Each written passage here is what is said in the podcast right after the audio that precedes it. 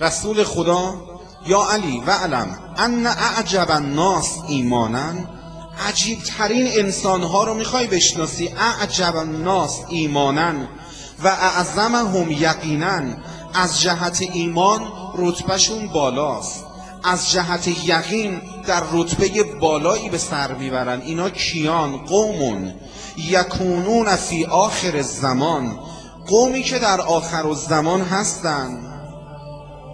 هر که هر چی میخواد بگه به والله با اعتقادم دارم میگم، نیست مگر شما جوونا که در طول تاریخ مثل و مانند شماها نیومده.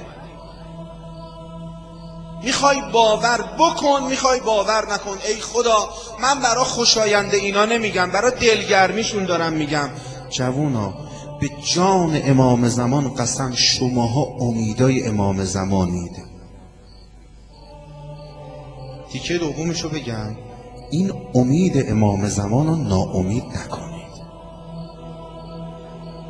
به شماها دل بسته، روتون حساب باز کرده، ناامید نکنید. براتون دعا کرده.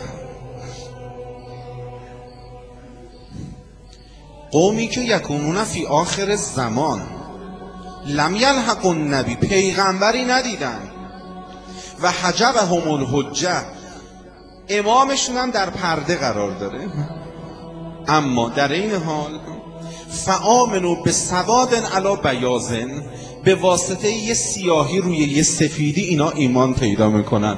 فقط کافیه یه جا بوی مهدی فاطمه به مشامشون بخوره،